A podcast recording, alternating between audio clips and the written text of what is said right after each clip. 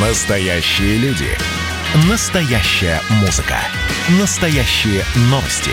Радио «Комсомольская правда». Радио про настоящее.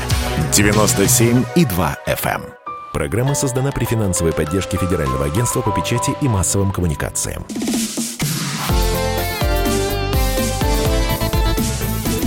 Доброволец.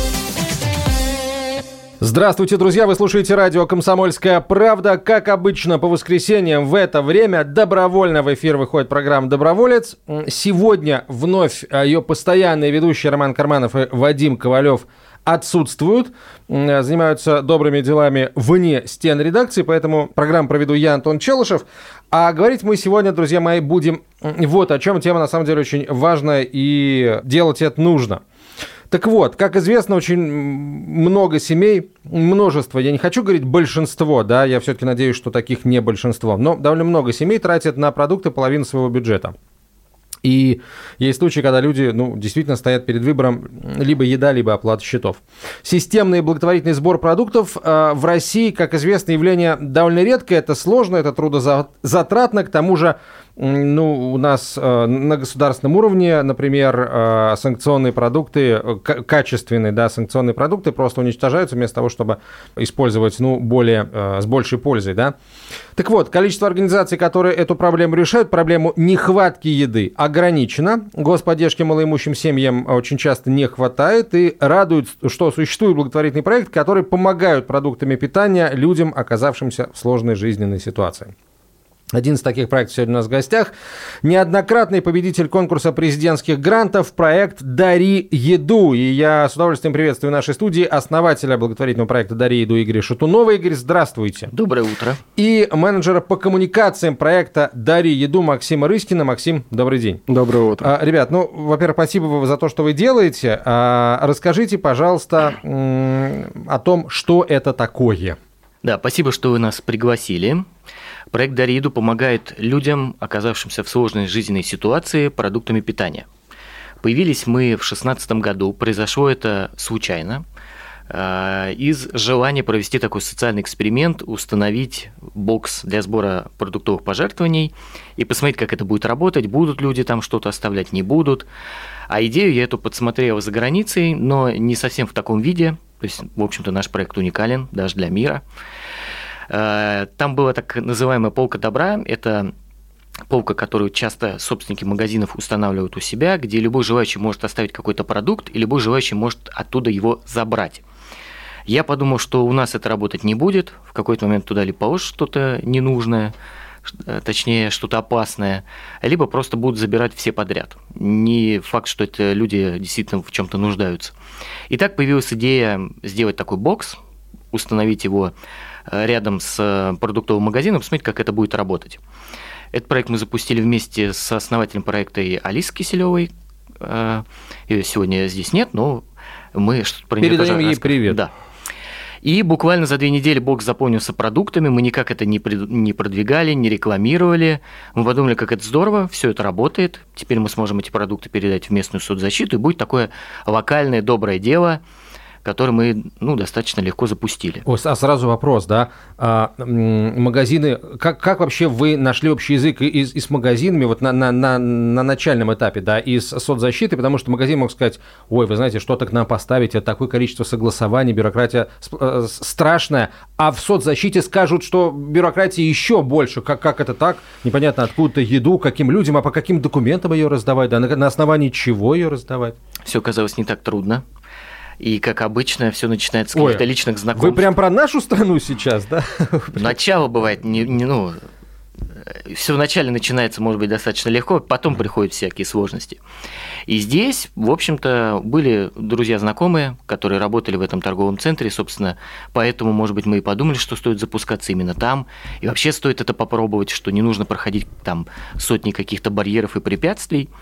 А в соцзащите оказалось все не так уж и трудно, потому что они готовы принимать помощь, они то есть, может быть, есть какие-то стереотипы, что там куча бюрократии, но по факту в каких-то моментах ее нет. И если кто-то хочет оказать помощь, они готовы здесь тоже посодействовать.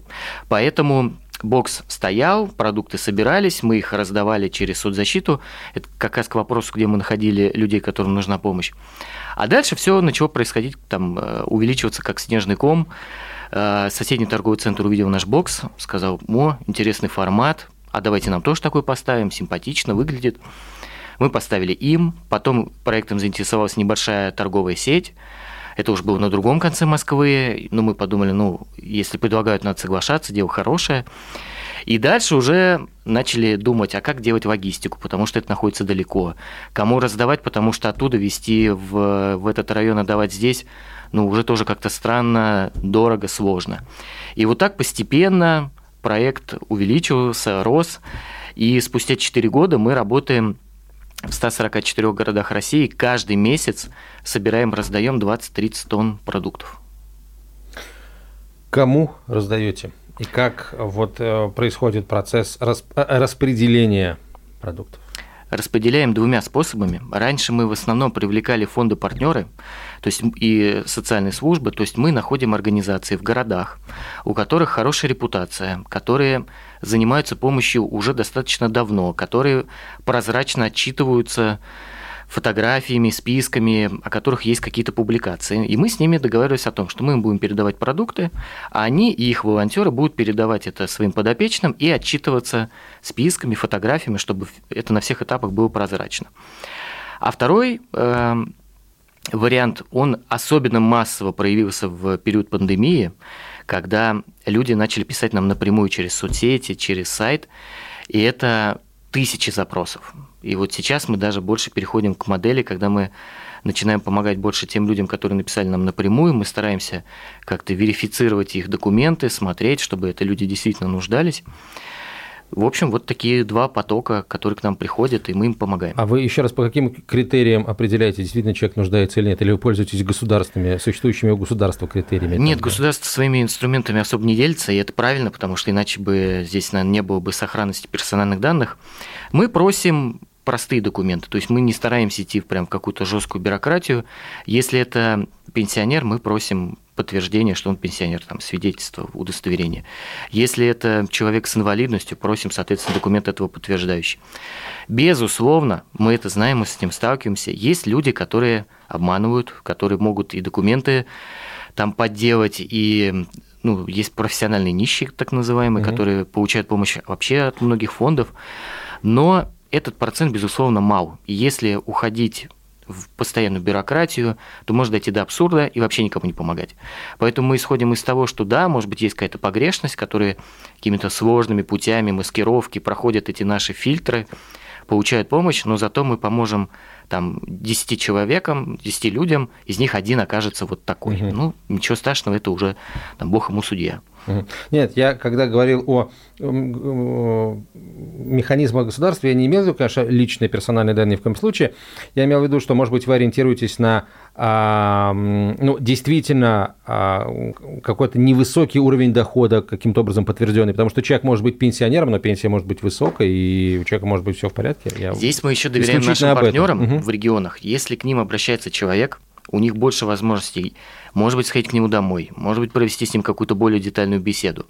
Как раз это одна из категорий, которой мы помогаем люди в кризисной ситуации. Если человека уволили, у него произошел какой-то бытовой конфликт, резко э, заболел, что-то еще. То есть причины нужды бывают разные. Мы стараемся войти в положение конечно, помочь.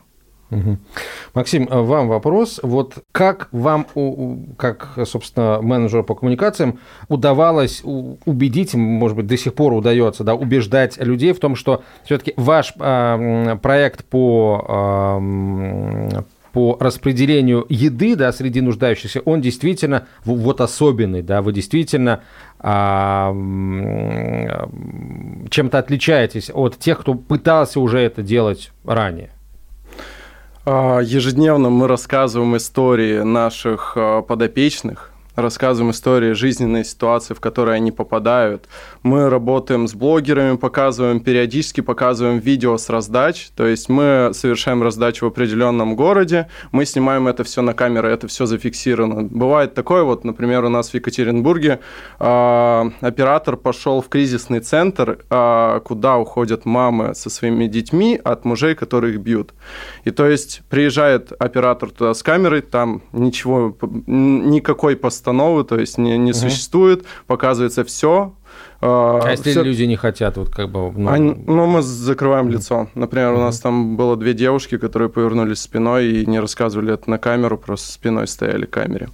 А, много ситуаций, работа с блогерами, работа с медийными личностями. Постоянно пытаемся как-то коммуницировать именно с а, знаменитыми людьми, чтобы они рассказывали о нашем фонде.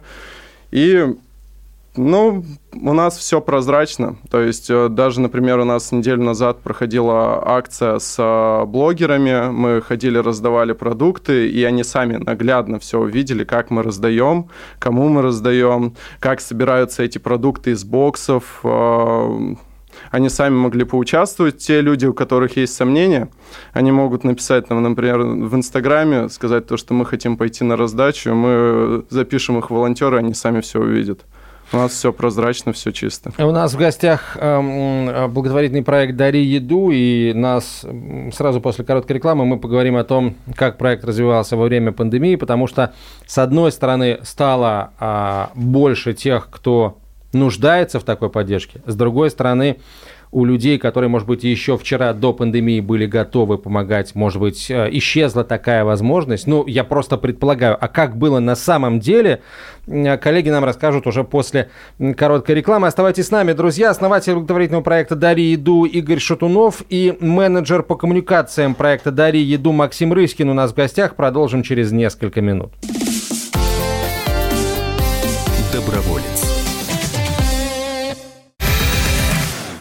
Настоящие люди. Настоящая музыка. Настоящие новости. Радио «Комсомольская правда». Радио про настоящее.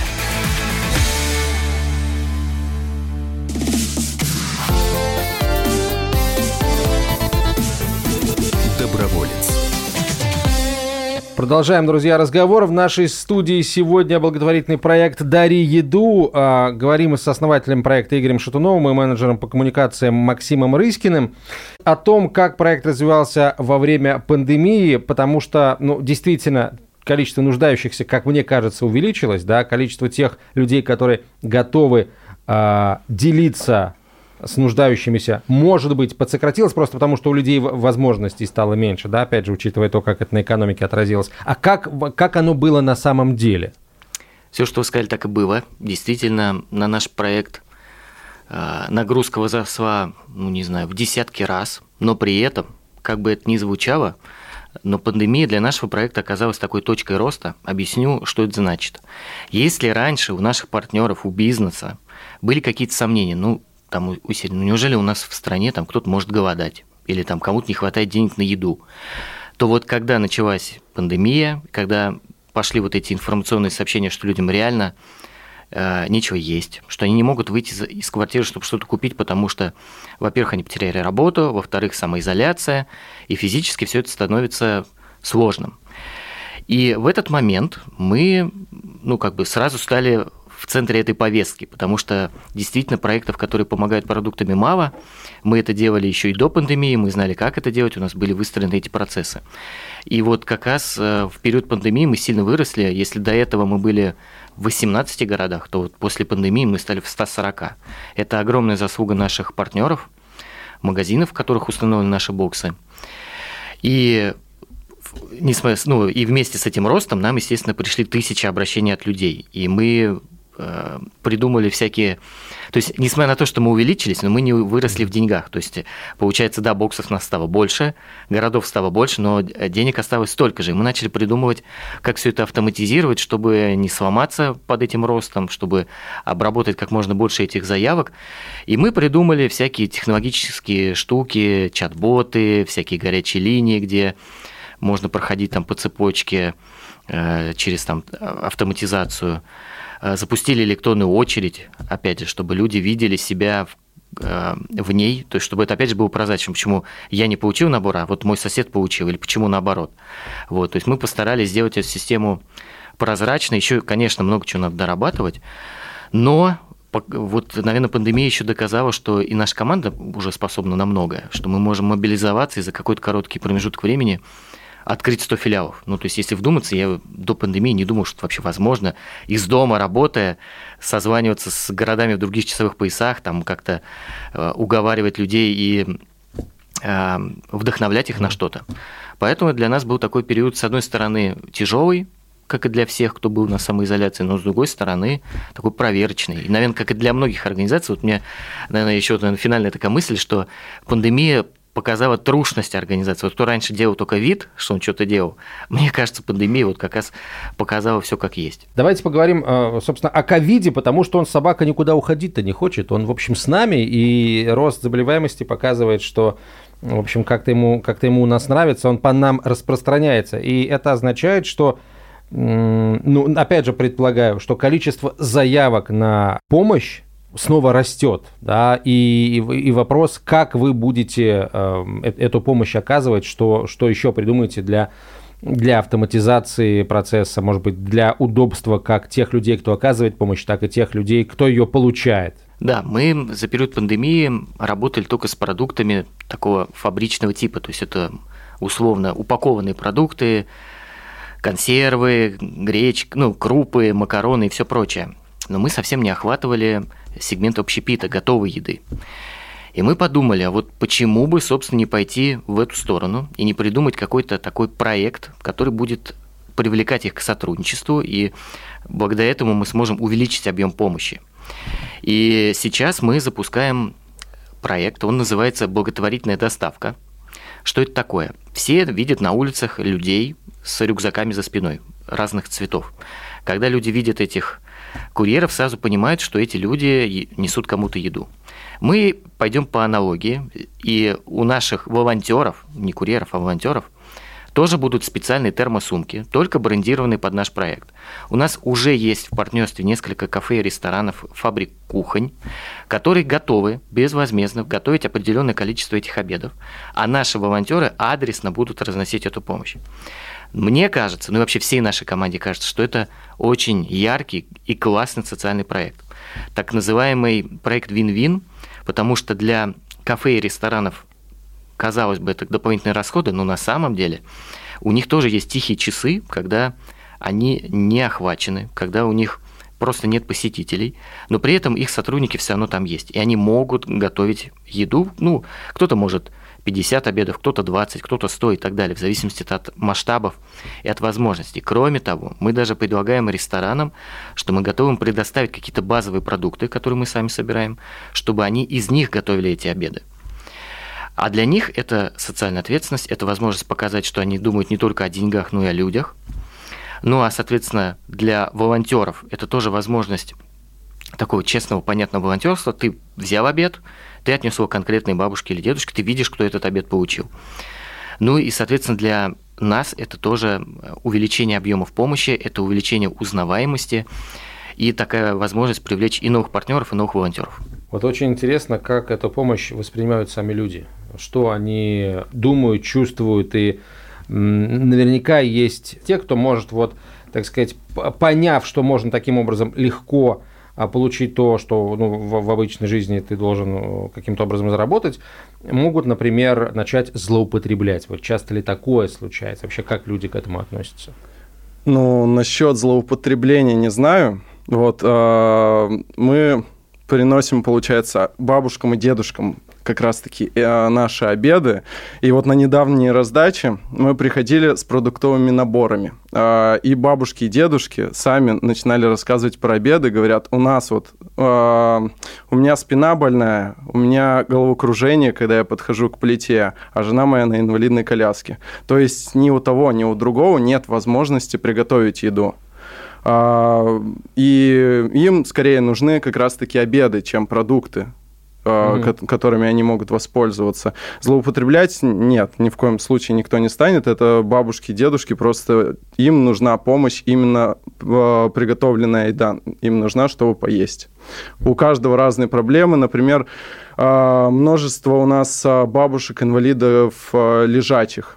У них левая часть парализована, им нужна еда. Они не приготовят сами, что они не смогут сами приготовить, им нужна еда, ну как она будет злоупотреблять? Хорошо, если так, что называется, да. Я еще раз подчеркну, что здесь у нас а, здесь. Сейчас я, наверное, тут тоже вступлю чуть-чуть в беседу. Это такой частый вопрос, который нам пишут в соцсетях про вот эту удочку и рыбу, что если вы, например, даете людям еду, и они перестают э, беспокоиться, перестают работать, расслабляются и все прочее у нас для этого есть уже четкий сформированный ответ.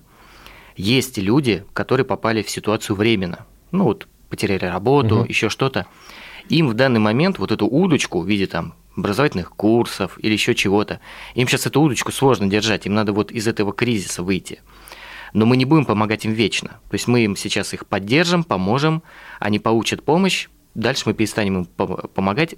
У них уже будет этот пример, может быть, они сами даже когда-то кому-то помогут другая категория людей, которым в принципе нужна помощь. То есть они уже вряд ли что-то сильно изменят в своей жизни, в силу здоровья, ну, в первую очередь в силу здоровья, даже никаких там социальных обстоятельств, все остальное там можно преодолеть, а вот если человек в ситуации, там, когда у него инвалидность какая-то тяжелая, вряд ли он резко изменит свою жизнь. И вот им мы стараемся помогать регулярно. Поэтому по поводу злоупотреблений всегда будут про это разговоры. И как вот я говорю, кто-то наверняка может получить эту еду я, собственно, как бы... Не сильно нуждаясь. Да, почему я да. об этом заговорил? Потому что если там кто-то получит эту еду не сильно нуждаясь, это значит, что человек, который сильно нуждается, ему может не достаться. Вот ровно поэтому, а, а потому этом, что наверное, жалко для кого-то. Да, да, в этом, наверное, вообще вся наша жизнь. У нас есть ну, государство, которое, не знаю, борется с преступностью, но условно. В нашем случае это очень жесткое сравнение, но мы тоже стараемся выявлять тех людей, которые на самом деле ничего не, не нуждаются, но просто привыкли вот к этой халяве оно рано или поздно выясняется. Но я повторюсь, если мы будем требовать от вот этой лежачей бабушки 33 документа, чтобы подтвердить, ну, что конечно, она действительно, да, да, да. это превратится в абсурд, а не в какой-нибудь благотворительный проект. Поэтому мы четко разделяем, что да, мы привлекаем соцслужбы, фонды, своих волонтеров для того, чтобы они общались с теми, кто получает. И вот как раз, кстати, в обедах здесь, наверное, какая-то еще дополнительная честность достигается за, а, от того, что волонтер приносит домой обед. Он, в принципе, видит, если это элитный дом, да. или он там открывает дом, дверь, а у него там... Да, да, то что-то здесь пошло не так, и, наверное, в следующий раз мы сюда не поедем. Поэтому, ну вот, э, это жизнь, поэтому тут все с опытом приходит. Да, ну опыт у вас теперь сейчас, э, и, во-первых, много, а во-вторых, он э, каждый день нарабатывается, что называется. Ну, на самом деле очень здорово, что э, такой проект, как ваш, существует, потому что, опять же, всем пожелаем, чтобы они эту коронавир... это коронавирусное испытание прошли без потерь финансовых и каких бы то ни было еще, но если вдруг что-то такое не очень хорошее происходит, э, есть те, кто может поддержать, и вот, собственно, благотворительный проект «Дари еду» как раз об этом. А, вновь прервемся на рекламу и новости. В нашей студии основатель благотворительного проекта «Дарья еду» Игорь Шатунов и менеджер по коммуникациям проекта «Дарья еду» Максим Рыскин. Поговорим в следующей части эфира о том, а, что покупают люди, сколько они покупают, да, как, э, как они вообще в принципе приходят к тому, что э, покуп, начинают покупать не только для себя, но и для других. Ну и э, есть э, у проекта «Дарья еду» есть еще несколько направлений развития. Вот о них мы тоже поговорим через несколько минут. Доброволец. Георгий Бофт. Политолог, журналист, магистр Колумбийского университета, обладатель премии «Золотое перо России» и ведущий радио «Комсомольская правда». Авторскую программу Георгия Георгиевича «Бофт знает». Слушайте каждый четверг в 17.00 по московскому времени. А что такое деньги по сравнению с большой геополитикой? Мы денег тут не считаем.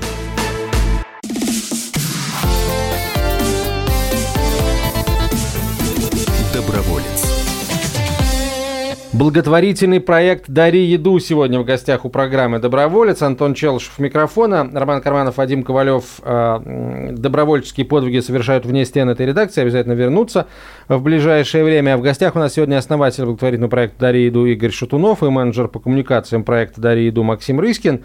Э, ребят, вот давайте поговорим о благотворительном интернет-магазине продуктов «Дари еду». Вот это, насколько я понимаю, еще одно направление да, вашей деятельности. Что это такое? Ну, вот когда мы только запустили наш проект, все было так камерно, душевно. У нас было всего несколько боксов, и мы сами забирали эти продукты, сами их отвозили. Но когда мы начали расти, мы поняли, что это как любая структура, требует какого-то финансирования, и, собственно, надо было думать, откуда искать вообще средства на то, чтобы это все работало. И мы придумали такую модель социального предпринимательства, когда человек может зайти на наш интернет-сайт, выбрать те продукты, которые он считает нужным. Это такие же макароны, крупы, что-то сладкое, либо консервы. Он эти продукты оплачивает, но эти продукты и, э, доставляются не ему, а эти продукты доставляются нуждающимся. То есть мы аккумулируем эти средства, закупаем эти продукты у оптовиков и потом централизованно передаем их. Дешевле, чем в магазинах, то есть. Даже дешевле, да. Часто бывает именно так, ну, там, в зависимости от какого-то региона. И как раз эти средства, то есть в цене этих продуктов заложена небольшая наценка, мы об этом пишем э, на нашем сайте, то есть мы это не скрываем. Поэтому на нашем сайте какие-то продукты могут быть дешевле, чем в каких-то знаменитых магазинах у дома. Я не знаю, здесь, наверное, нельзя назвать бренды, поэтому ладно, воздержусь. Которые там по акции нам иногда пишут, почему у вас там макароны стоят 40 рублей, а вот я тут видел по акции, они 28. Вот. Ну, к сожалению, мы не можем закупить их настолько много, чтобы потом их продавать. И кроме того, эта наценка пойдет на то, чтобы установить новые боксы, на то, чтобы заплатить людям зарплату, на логистику, чтобы все это передать и так далее. В общем, мы об этом пишем, и это наш инструмент социального предпринимательства, собственно, откуда у нас средства на существование проекта. И здесь еще тоже важно отметить, что интернет-магазин у нас бы не появился, если бы мы не получили поддержку фонда президентских грантов, который, собственно, и на средства которого и был разработан этот магазин. Поэтому ну, это очень здорово, что вообще у нас в стране есть такие инструменты, с помощью которых можно реализовать какую-то технологичную и э, важную инициативу. Насколько сейчас магазин вот вам помогает в, в сборе продуктов? Очень сильно помогает. Вот через него мы каждый месяц собираем примерно 5-7 тонн продуктов. То есть это очень даже ощутимо. Есть регионы, куда вас, например, не хотят пускать? Или вы вообще в, данном, в данной ситуации с региональными властями не общаетесь и все а, вопросы решаете только с бизнесом, который в регионах присутствует? По большому счету, да. Здесь э, конечное решение принимает бизнес. Э, с региональными властями мы стараемся взаимодействовать ну, если они сами, во-первых, выходят на этот контакт, если мы передаем помощь в соцзащиту, то есть она как структура э, то есть соцзащита, соцзащита, органы социальной защиты а, соглашаются эту помощь принимать, распределять, там, помогать вам в, в отборе людей, которым она нужнее, чем остальным? Ну, в конечном счете, это же и их тоже работа помогать людям.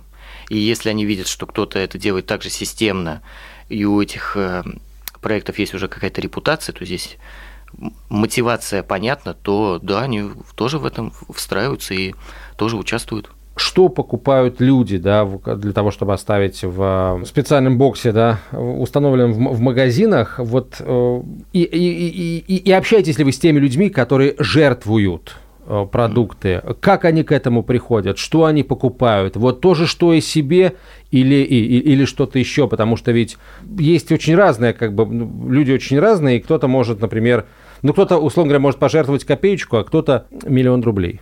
С нашими донорами и вот с этими добрыми людьми мы общаемся через соцсети.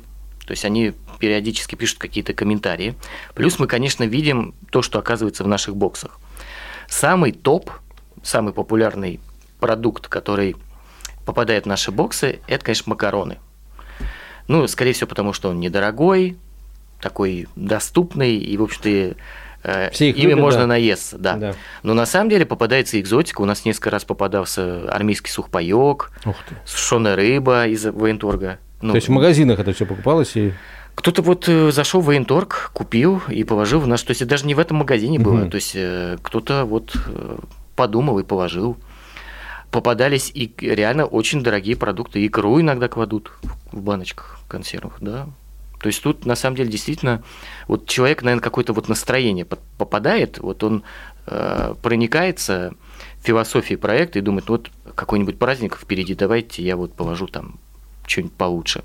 Но на самом деле мы здесь э, любой помощи рады, и также мы рады как икре, так и макарону, потому что все это вместе складывается в такой базовый наш набор, который мы передаем. Каждый наш набор, кстати, mm-hmm. это где-то 7-8 килограмм продуктов.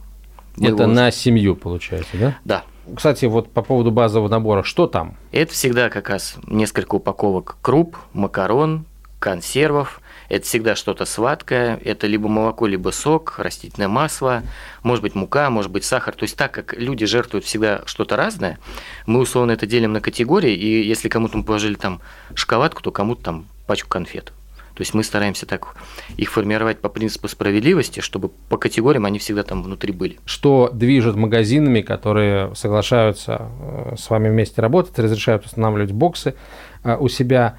Если они охотно на это идут, ну, там более или менее охотно, то, э, наверное, все-таки, да, это продиктовано тем, что такая помощь, которую оказывают люди с использованием продуктов, э, вот, купленных в этих магазинах, приводит к тому, что люди просто больше покупают. Соответственно, у магазинов больше выручка. То есть это действительно такой вин-вин, даже вин-вин-вин. Вот, Я думаю, что это не единственная есть. причина. Безусловно, это тоже хорошо, и мы только рады, mm. что у наших партнеров какие-то показатели растут. Но это не единственная причина. А, я думаю, их несколько. Что это еще может быть? Это социальная ответственность. То есть, опять же, когда бизнес демонстрирует своим покупателям, что он думает о ком-то, а не только о себе, и это всегда плюс. Второй момент, и здесь не нужно его исключать, это реально желание собственников или руководства действительно сделать что-то хорошее, увидеть, что они не прилагая каких-то сильных, там, больших усилий или каких-то вложений, могут э, запускать такие благотворительные проекты.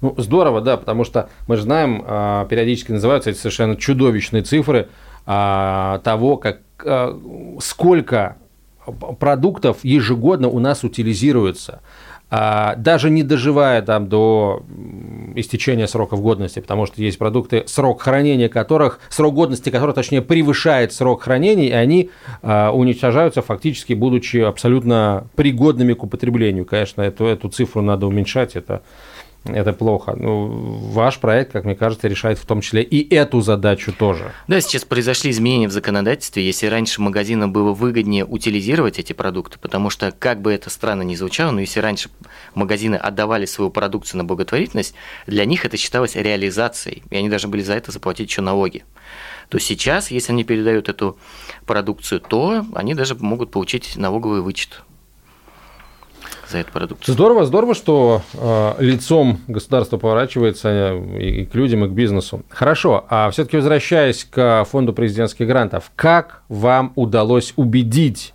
коллег и партнеров в том, что именно ваш проект э, достоин, достоин получения гранта?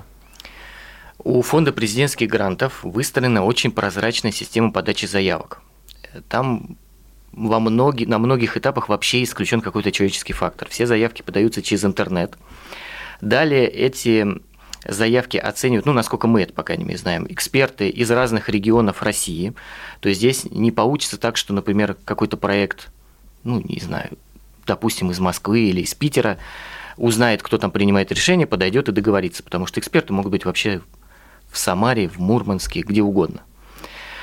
И здесь, наверное, решает э, злободневность, качество написания заявки, то, чтобы можно было проследить логику между тем, на что ты просишь деньги, что будет, какой-то социальный эффект от всего этого.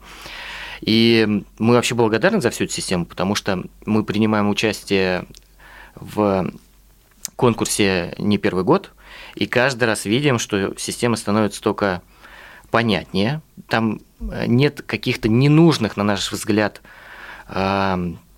сложности при заполнении этих заявок. То есть не, иногда вот мы участвуем в разных конкурсах, иногда идет какое-то дублирование или чрезмерное усложнение заявки, которые, ну, вопросами, которые по большому счету вообще не влияют на там, реализацию проекта, поэтому И ответы на которые знает, как правило, лишь один из участников этого конкурса, как у нас Да, и бывает, даже эти ответы будет сложно экспертам оценивать, потому что ну, они настолько узкие и, или вообще не сильно относящиеся к процессу, условно, там, не знаю, что будет через 10 лет. Ну, кто знает, что будет через 10 лет. Мы живем в России, тут сложно что-то надолго прогнозировать. Ты, наверное, как вы Ну, хорошо, стране. что это не про фонд президентских грантов, да. а вы чего, каких цифр, цифры должны достичь а, с использованием вот этих средств?